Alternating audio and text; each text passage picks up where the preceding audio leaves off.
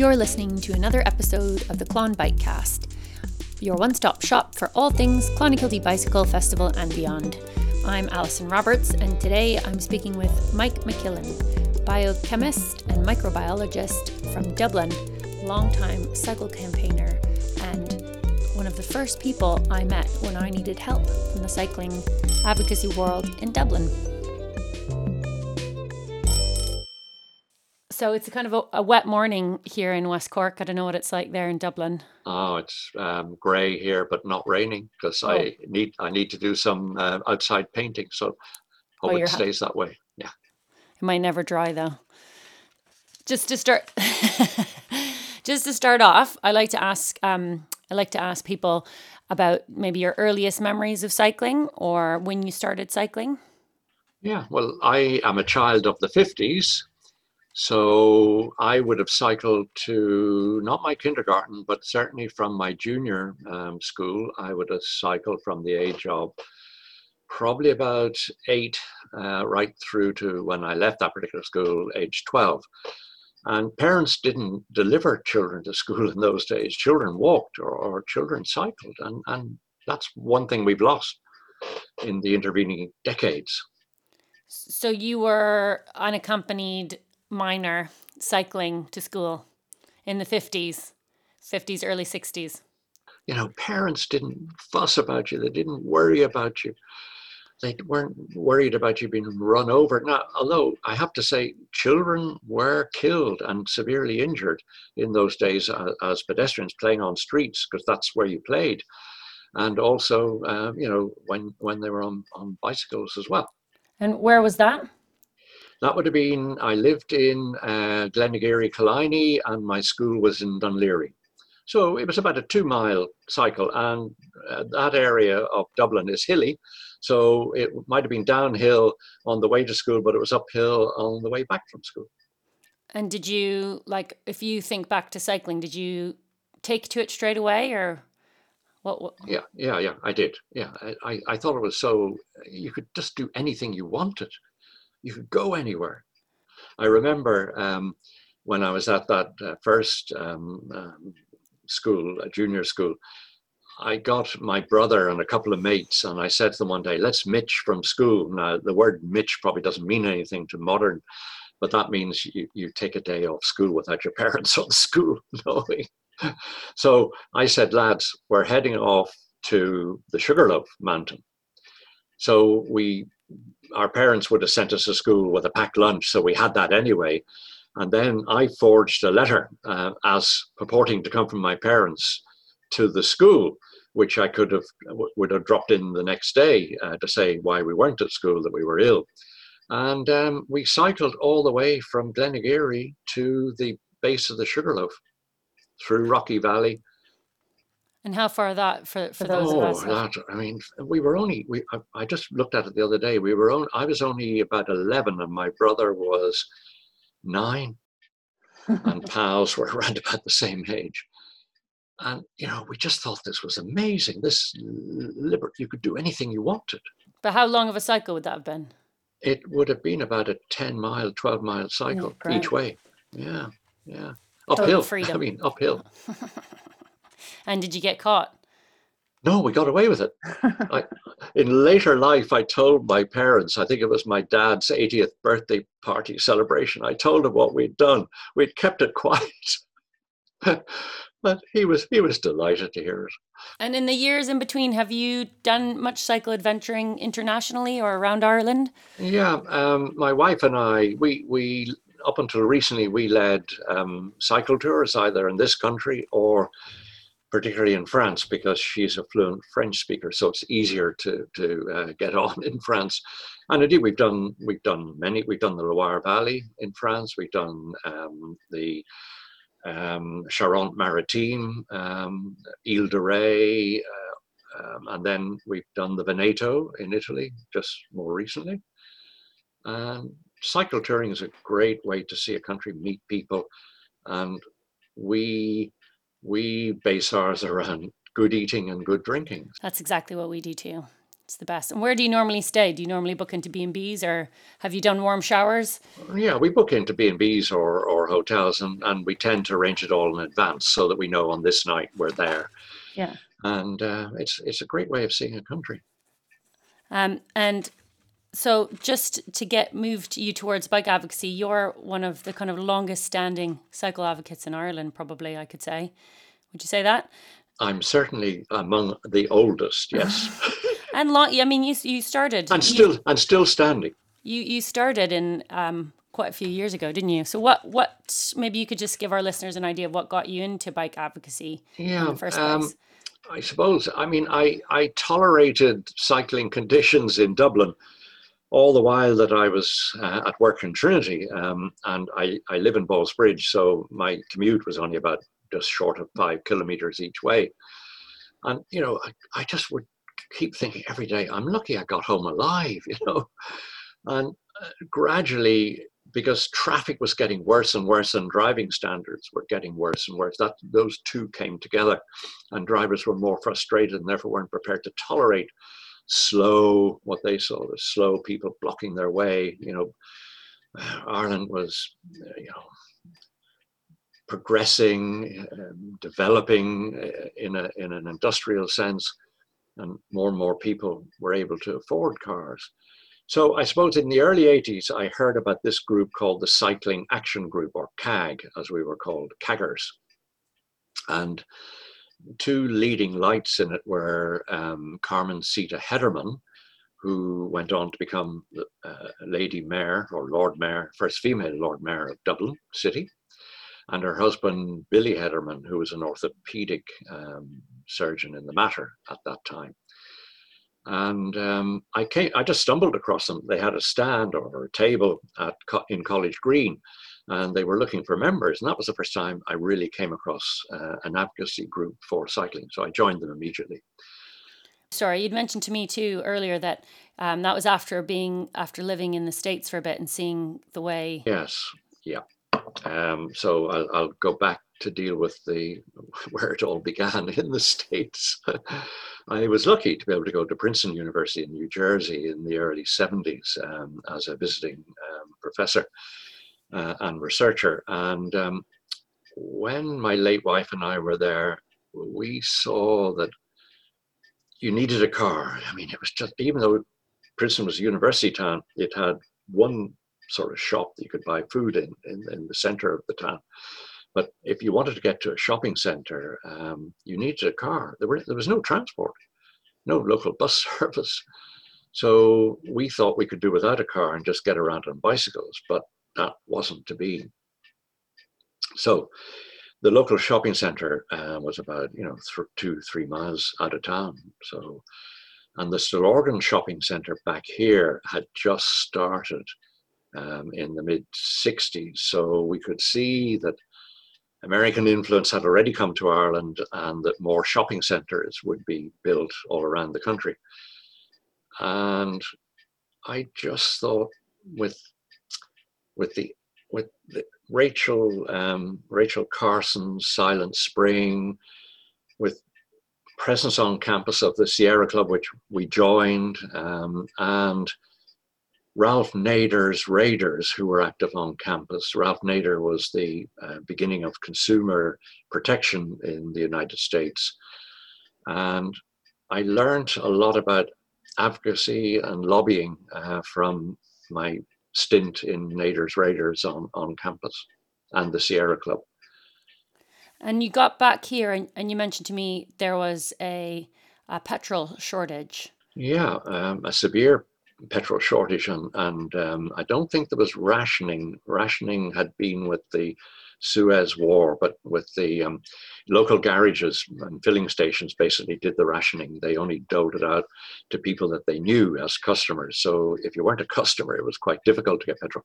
So that that was during the the aftermath, during and, and the aftermath of the um, Arab-Israeli War of 1973, the Yom Kippur War. So you got a couple of gallons uh, if you were lucky.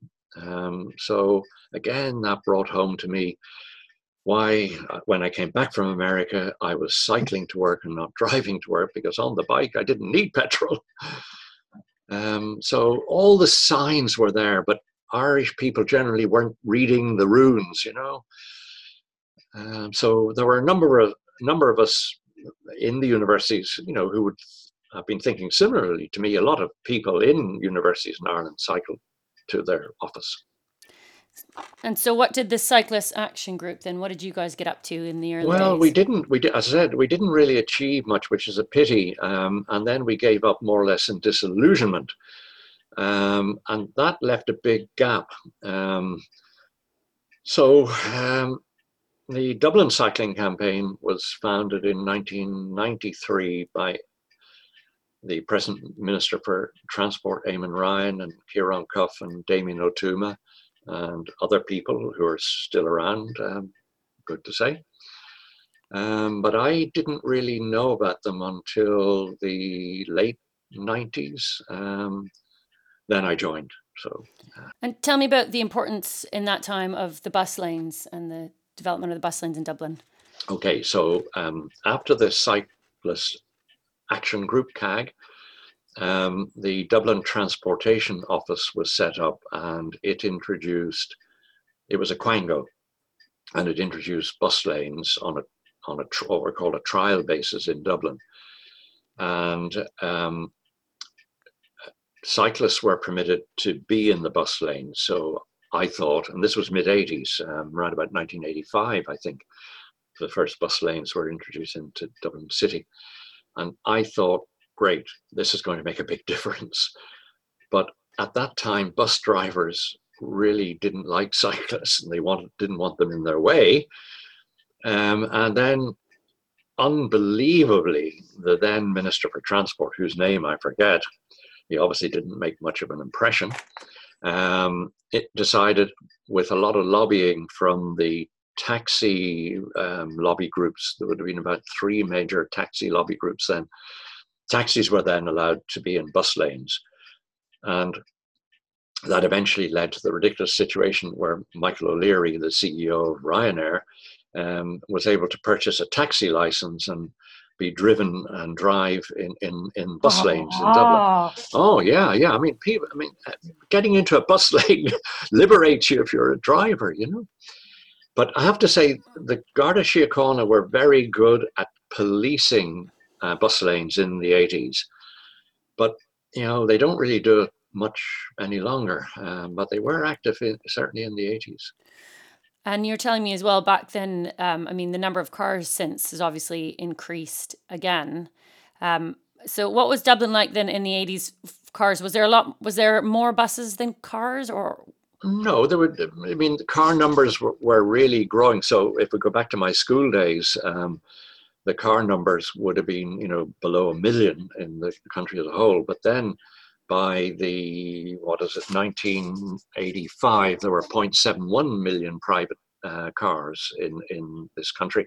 And in 2018, that had shot up to 2.1 million. So in 1985, it was 0.71 million, shooting up to 2.1. So a threefold tripled. increase. Yeah, tripled. Yeah, with the same with the same basic infrastructure, really. Absolutely, yeah. The motorway, the M50. Motorways are the only things. Yeah, yeah. motorways are the only difference. But, on, but you know, once you're in an urban area, yeah, yeah. Which is really that's what we're looking at. That's what we're dealing with, isn't it? But but the second thing that came with that was cars increased in overall dimensions. Yes. Mass, width. The width dimensions the important one for people cycling. So my first car was a Mini 850 and it was 1.41 meters wide. Uh, one of my sons has a Land Rover Discovery, and it's 2.22 meters wide. So yeah. we went from 1.41 to 2.22 as the norm. It's more than a half a meter. Absolutely. That's and that squeezes cyclists on existing infrastructure. And I don't think officialdom, and by officialdom I mean anything from the Road Safety Authority to the Garda Síochána to transport planners, road designer, they have they don't understand that that's what's happened. Yeah, and you see that down here in West Cork, especially with the camper vans tourists, and they send them on these the Wild Atlantic Way with these tiny little roads, and you feel terrible for them because you're like, why are why are these companies renting out such beasts to go on these tiny roads. It's hard to do and it's frustrating and you're right. People get people get upset because they're moving slowly and they can't navigate the roads properly and then obviously a lot of that gets taken out on the slowest road user. Yeah, and if you're a cyclist that's you know that's a lethal um, that's a lethal threat. And what about pedestrians in Dublin? Have they always they've always had separate well, they've, and... they've had curb segregation, so they've been. Oh, I mean, pedestrians only interact with the with traffic when they step off the curb. At least when they're on a curb, more or less, they're protected. So it's mostly been, I suppose, in a, in somewhere like Dublin, the impacts have been kind of with cyclists, but also with kids being able to muck about in the streets. So you'd see a lot less like you said, not so many kids being able to walk to school on their own. Yeah, and we played on the street. The street, the local residential street. I lived in a residential area, a residential estate. Or we were kicked out of the garden because we would have destroyed the flowers and the plants in the garden. We weren't allowed to play in the garden. Get out on the street, yeah, and that's where everyone played. Yeah, and we were as thin as rakes. Yeah, there wasn't. I, I didn't know any obese person in my cohort. Well, there's a lot. A lot of uh, Irish friends would say they would have been kicked out of the house at you know eight a.m. and then called back in for a bit of supper, and and that's it. Yeah, you didn't see and your I, kids. I, I spent all my teenage years afloat um, on um, on on the on the sea off Bullock Harbour. Um, I was a sea scout, and and I left the home at you know whenever high tide when we get the boat out of the harbour, and I was gone for the day until tide came back in again in the evening. Yeah, Dublin's amazing. Yeah you can get and now i mean you do have some amazing cycle paths around dublin fast forward. You do have um, a nice some coastal paths really but it's still the center that is looking for attention. Yeah but um, I, I, co-chair the trinity college um, active travel committee. And with covid uh, we put in a submission uh, to dublin city in june. And we asked for them to review all the routes for suitability for cycling and walking between the main campus and all our um, other campuses. I mean, our medical centre up in St James's Hospital, our halls of residence, the principal one being at Trinity Hall at Dartry. And Dublin City um, has created amazing space now for cycling. Uh, Nassau Street has a contraflow cycle track on it, which we had asked for. You know, that's great. So Dublin City has been, and Laoghaire, um, Rathdown County Council has been putting in an amazing infrastructure for cycling. The coastal path, a temp, albeit a temporary one, is now in place. And it's um, a full vehicle lane width, so it's three point whatever meters wide, and they've made the, the, the route there one way for traffic. And are you quite hopeful that those are going to stick? Yeah, I think so. I think once people enjoy them, under enjoy it, and, and understand they'll they'll protect it, and there'll be a call to keep it. Although there is a, a, a movement in Blackrock and a movement in Laoghaire to try and turn it around, but I, I don't think it'll succeed. So take me back again to the late '90s with the the forming of the Dublin Cycling Campaign, um, and then how the Dublin Cycling Campaign decided then in the early naughties to form cyclist.ie. What happened there? Or what was maybe what was what was Dublin cycling campaign like in the early days? What did you guys get up to? Well, in the early days, there weren't very many of us. There were. Um, I mean, when I took over as chairperson in I can't remember when, might have been 1997. Uh, no, sorry, uh, 2003 or four. There would have been 156 members. I mean, tiny membership. And when it was founded in 1993, it would have been a handful of people. So we really stayed, you know, just 100 below 200 for, for a decade.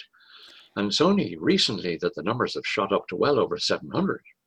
And what would you guys have done? What was what well, was... what we did, we we would have written letters to the paper. Social media didn't exist then um, in the 90s.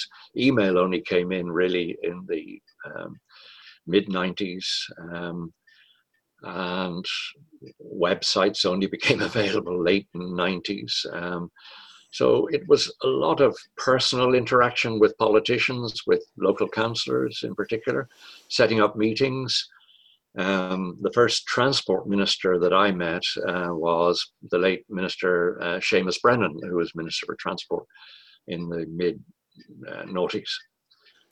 And would would you have paired that with actions too? Were you doing group? Were you leading group cycles? Yeah, we we would have done. Uh, we set up um, critical mass cycles on the last Friday in every month, and that went on for quite a while, and um, it would annoy a lot of drivers. And then I suppose in the in the noughties, we decided that we were annoying too many people, and that's probably not the way to proceed.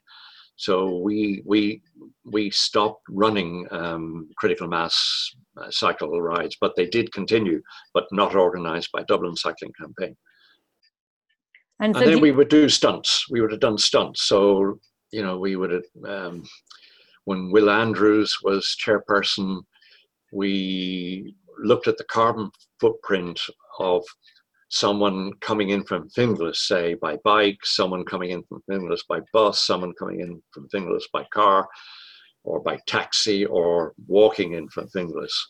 And then we, we uh, held a press conference um, and a photo op at the pillar uh, at the uh, on Lower, uh, the spar, the spike, and uh, we will had um, cutouts of a foot, a human foot, and scale them to show the carbon uh, footprint of a bicycle rider doing that. And we timed the bus journey, we timed the cycle ride, we timed the car trip at during rush hour. And you know things like that. We did. They were quite innovative, and, and they got attention and got us media coverage. And then from there, how did Cyclist.ie form? And what is, maybe you could just tell our listeners too, what is Cyclist.ie? Yeah, so Cyclist.ie was the beginning of trying to get the cycling campaigns that were around the country at that stage. So we're talking here about 2008. Galway cycling campaign was in existence. Cork cycling campaign was in existence. Dublin cycling campaign, and that was about it.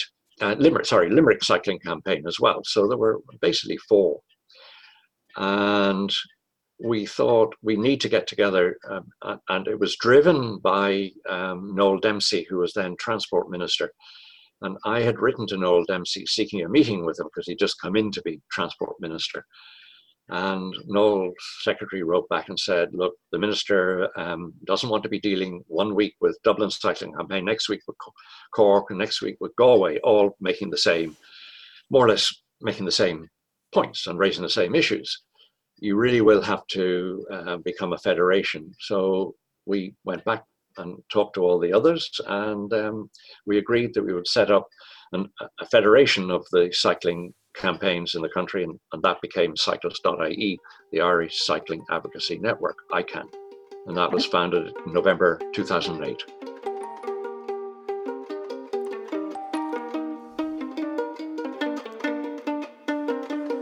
You're listening to the Clon Bikecast your one stop shop for all things Clonakilty Bicycle Festival and beyond.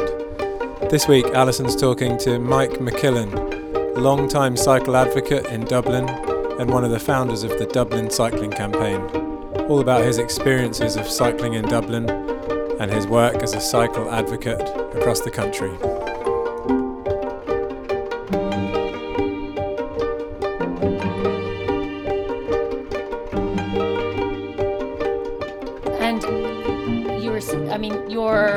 Background is in you, you have been a teacher and a professor, and your your background's in I suppose maths and sciences, really, is it? Well, it's in in biochemistry and microbiology in particular. But you so, see, so do you think being those... a biochemist lets you see everything in life, basically?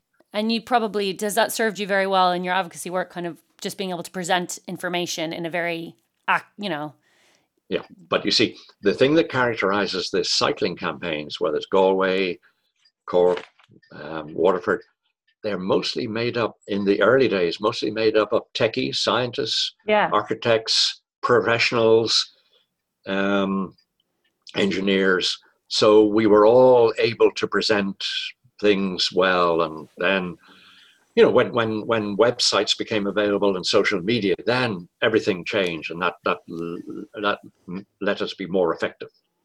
And were you guys running joint events at that time too, or is it mostly lobbying government? Uh, lobbying, um, lobbying. Uh, Cyclist.ie basically lobbies on national issues, meets with the Road Safety Authority, meets with the Garda Síochána Traffic Corps, uh, or Road Policing Unit as it's now called. So, and we do we make submissions on planning schemes where, which might have an impact on cycling, like big developments and We look for more spaces on trains for bicycle um, carriage. So cyclist.ie deals with the national issues and the local campaigns deal with the local issues. That's, that's basically what happens.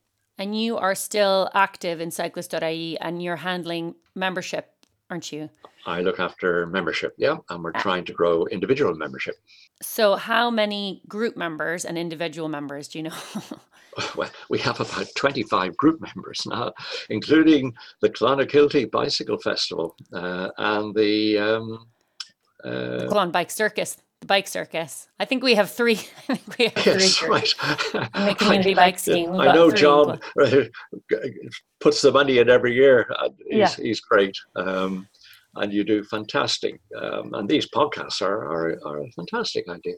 Thanks. Well so we've got about 25 kind of active groups either doing more campaigning and there's a few festival groups among them. And then in the Greenway groups. Greenway, Greenway groups. groups. Well. Yeah. Yeah. The greenways are happening really well. And what about individual members? What what do they benefit from joining up, and why? Well, they, what do they benefit? They they really get they don't really get much uh, other than tapping into our advocacy, and they can of course ask us to to you know consider this issue or that issue and they do. Um, i mean and they're entitled to attend annual biannual council meetings as well.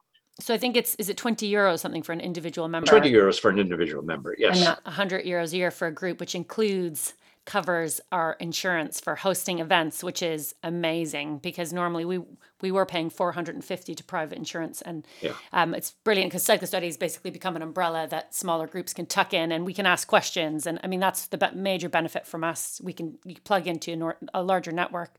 So the individual members how many individual members would you guys have in a given year? Um, we have about 30 individual members and some are very generous. Some make generous donations. So you know, it's not just 20 euros. Some of them, you know, make incredibly generous donations as well. So this all helps to, you know, to keep the lobby work going because not only do we pay the annual insurance uh, premium to the uh, insurer, but you know we pay for membership of the European Cyclist Federation, which we are the member for Ireland of, and that puts us into a much wider European context with all the other cycling campaigns um, in Europe, and of course Damien Ó Tuama is who is on the uh, who is our national cycling coordinator. Damien is a vice president of the European Cyclist Federation and sits on the board.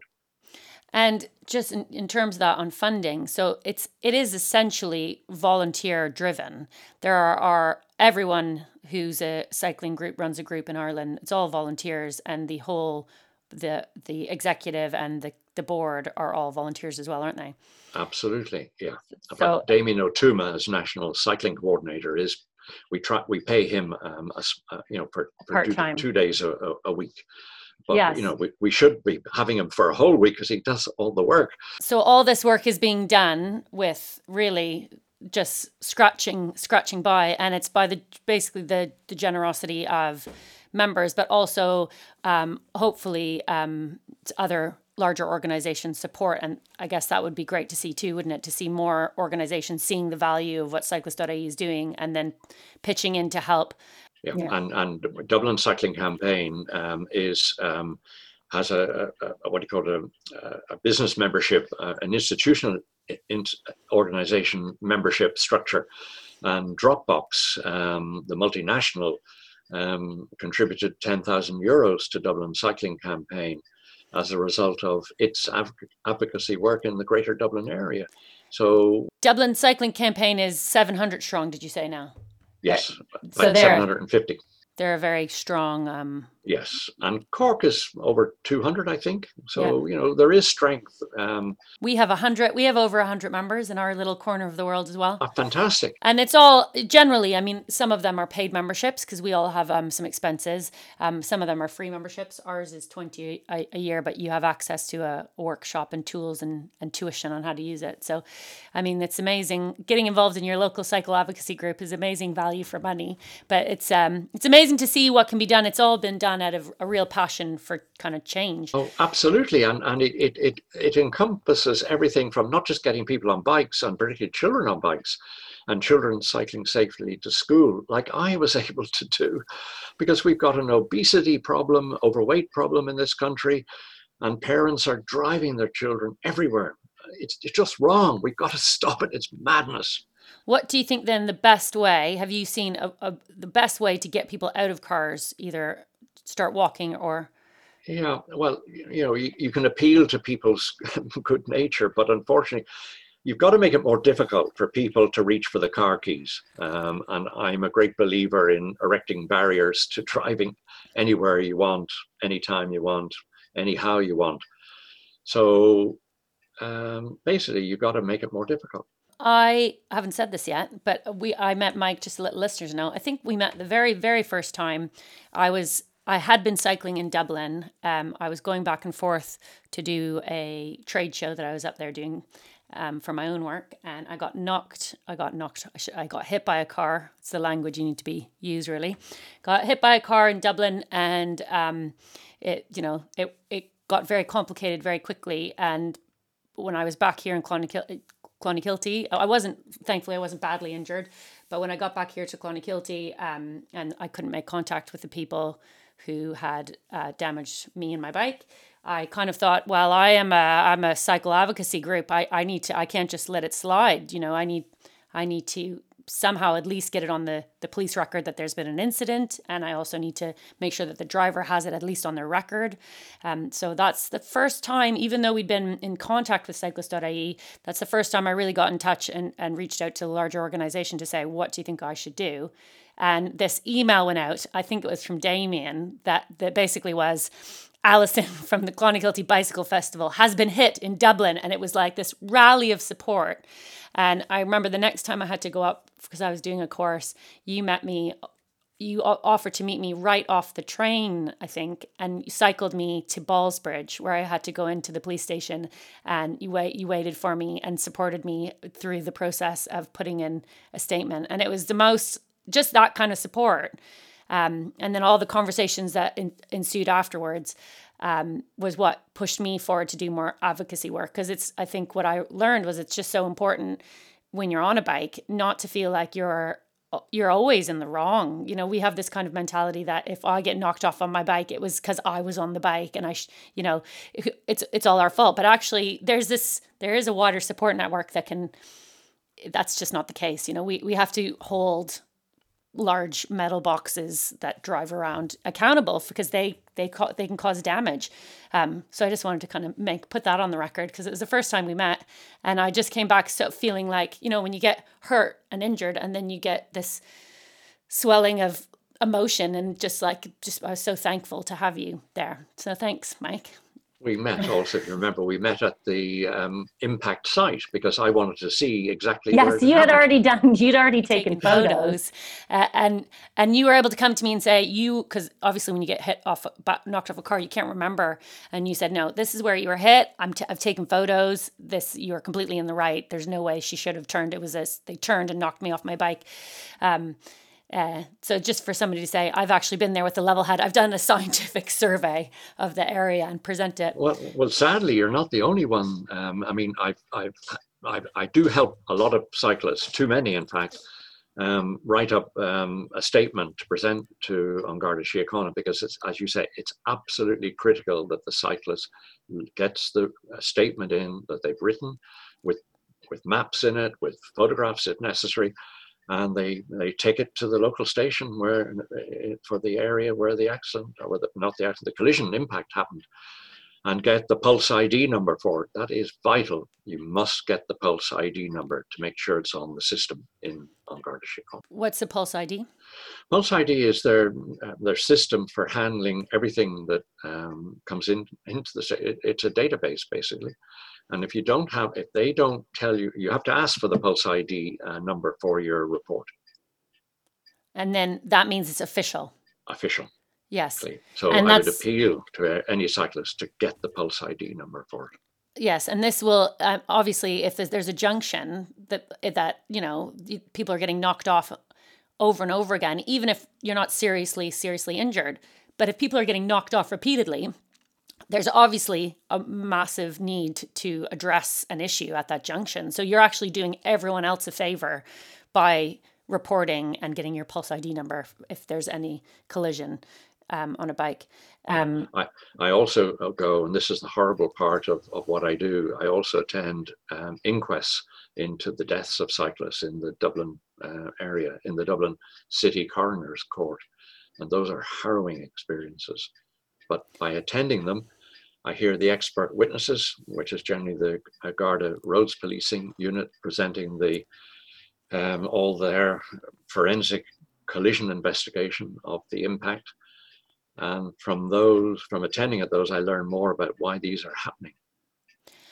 And are you able to raise issue um, with the verdicts, or what? Are you able to to, or are you just there as a listener so that you can put it into the repository of information that we have? Um, I I've no statutory right to um, say anything, but I write to the registrar of the coroner's court and I say I'm going to be attending and could you please inform the coroner that I would like to be able to address the jurors and the court if I if I see anything about the evidence or I think something's unclear because at the end of the day, it's the jury that put in the verdict um, uh, rather than the coroner. And I think you've told me in the past that too often it favors, uh, you know, a, maybe there was a sun glare, or and that's enough to get a driver off. And yeah, but don't forget, the coroner's court is only to determine how the accident happened, where it happened, the time of the accident, and the identity of the um, victim, who, victim. who, the casualty uh, who died. So it's not an investigative um, forum that would come later, either in criminal proceedings against the driver or in a civil proceedings taken by the the dependents of the of the um, deceased. Wow, that must be um, yeah. It's horrible, horrible. Yeah. It's yeah. horrible for the family and many families and, and they families make a big mistake in this. They come to the coroner's inquest without any representation. I would plead to any uh, family member i hope there are no no more um, come to the coroner's court with representation come with a, a, a road traffic engineer a forensic engineer um, not just a solicitor. You, you really do, do need to look at the evidence and uh, I mean, uh, uh, again, hopefully, no one is in, is you know experiencing this, but would cyclist.ie then be a great place to get in touch with, so to be put in touch with the right people if you ever needed anything like that. Yeah, yeah. So just to kind of start wrapping up, I guess I was wondering about any campaigns, specific campaigns that you've been involved in in your 40 odd years of cycle advocacy in Ireland. 40, yeah. 40 yeah. to 50 years of cycle advocacy in Ireland. Um, is there anything that really stood out that we could take as an example of something that worked that or that that created a lot of positive energy to get more people onto bikes? Yeah, well, um, I'm I'm along with many others in in in cyclist.ie. Um, we organise um, um, cycle skills training for about 15 of us way back in the uh, mid noughties. So it's great to be able to train younger people and indeed adults um, in how to ride a bike, um, you know, properly and defensively in traffic, particularly in an urban area. So I've enjoyed that. I still offer training to adult. I don't want to train children. I prefer to deal with adults and particularly with adults who are wanting to cycle to work and there are going to be a lot more with COVID, um, people avoiding public transport. So being able to help people, you know, cycle more confidently in urban traffic is certainly a, a nice thing to have done over those years. Um, and I like um, my present job co-chairing um, the Active Travel Committee in Trinity because we can do so much there. You know, we've got a, an open door, we've got people who want to cycle, and um, we've got a city now that is actually listening. So I mean that's great. And I, I guess you have a lot of students who have the passion and the time too. Yeah, they, they're younger. we've so much expertise. We've so much expertise, you know, across all the disciplines. You know, legal and, and environmental. So it's a, it's a, it's a, and I'm retired from there, and I have, I'm, but I'm still able to to contribute, which is lovely. And are you still doing cycle training for people? Yeah. And is that just when people get in touch with you, or how does that work? Yeah, people get in touch through uh, cyclist.ie or Dublin Cycling Campaign or whatever. Yeah, there are a number of us, not just me. It's Yeah. there. There are loads of us now. Will And- Andrews is one, and uh, Damien is one, and Shane Foran in Galway, and uh, over this summer as i've been kind of interviewing people and uh, especially people who work in community bike workshops um, seems to be one of the biggest impacts is the very either very small groups or one-to-one Yeah. Like to get someone onto a bike is just learning to cycle with somebody who knows and is confident i think that's always a real positive actually last night we were sitting here up upstairs looking out we look over our road and our neighbors appeared out the front with their um, now eight year old daughter and she's Ari, our little son who's who's turning five on Saturday. They're best buddies. But Ari's booting around on his bike and Sophia's been on training wheels and she had the fear of the training wheels. And she just came up last night just cycling without training wheels off. And she was just so delighted. But when at that age when you get it you're uh, unstoppable. You've already got everything else. So she was just she just learned without the training wheels and she was just going around. So i've said right i'm going to take the two of you out because ari's already comfortable. We'll take you out and we can do you know you cycle right next to me and you can tell them you can talk to them while they're cycling and just develop confidence but it was great to see a new a new cyclist on the road well, I have five grandchildren, so I mean, over the years, I've taken them out, brought them into the city. I've, I've had two of the um, uh, two of the grandsons into Dublin City when they were eight, uh, right into the city centre. Yeah brilliant and at a they'll weekend at a weekend but i i, I choose you know safer routes into the Yeah. city I wasn't going straight into the common street yeah but it's possible yeah it is yeah it's possible you just have to keep your wits about you yeah yeah Yeah, absolutely.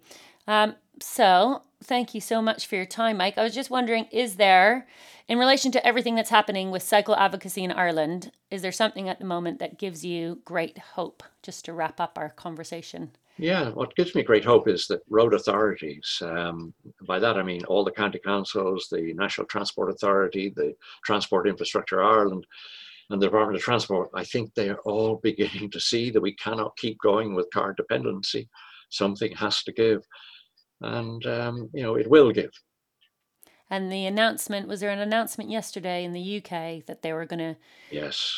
Yeah. and They've redesigned, um, basically, uh, Boris Johnson and the UK government uh, are going to refocus um, all roads on cycling from now on.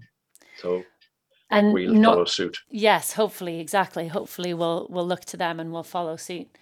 Um, great. Well, thanks so much, Mike, for your time. It's been great to talk to you. You've been listening to another episode of the Clon Bikecast. This week with special guest Professor Mike McKillen. Massive thanks, as always, to the lovely Justin Grounds for all his work editing these podcasts together and the tunes between.